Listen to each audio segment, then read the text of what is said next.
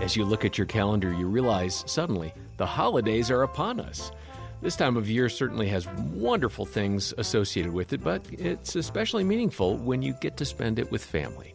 I'm John Fuller, and we're so pleased to tell you about the brand new season of the Christmas Stories podcast. Now, this season, season five, we'll be taking a look at the special roles that each member of your family plays during the Christmas season. Along the way, I'll be joined by several friends and Focus on the Family colleagues. We'll be looking back on favorite childhood memories. Dad didn't mean to, but he inadvertently taught me a profound lesson by letting us open all our gifts early. When I was growing up, um, our family was together uh, when it came to getting ready for Christmas. I kind of had that expectation that we would um, be super organized, all the presents would be together. What we got was something completely different because I am not as organized as my mom. We'll also hear from others on what they're looking forward to most this year.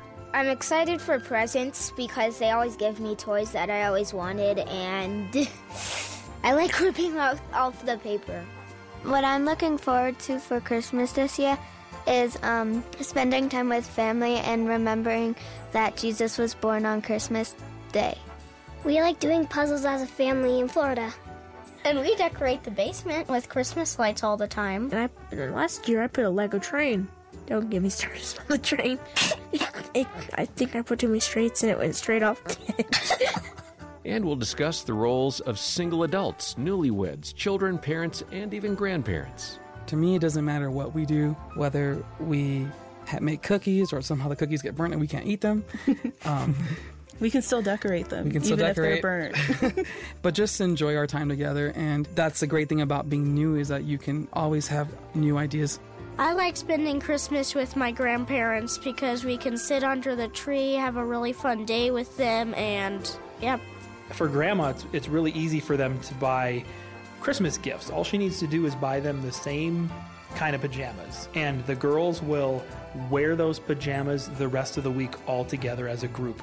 As the Christmas season unfolds, what are your expectations for your family interactions? And how might those times together actually unfold?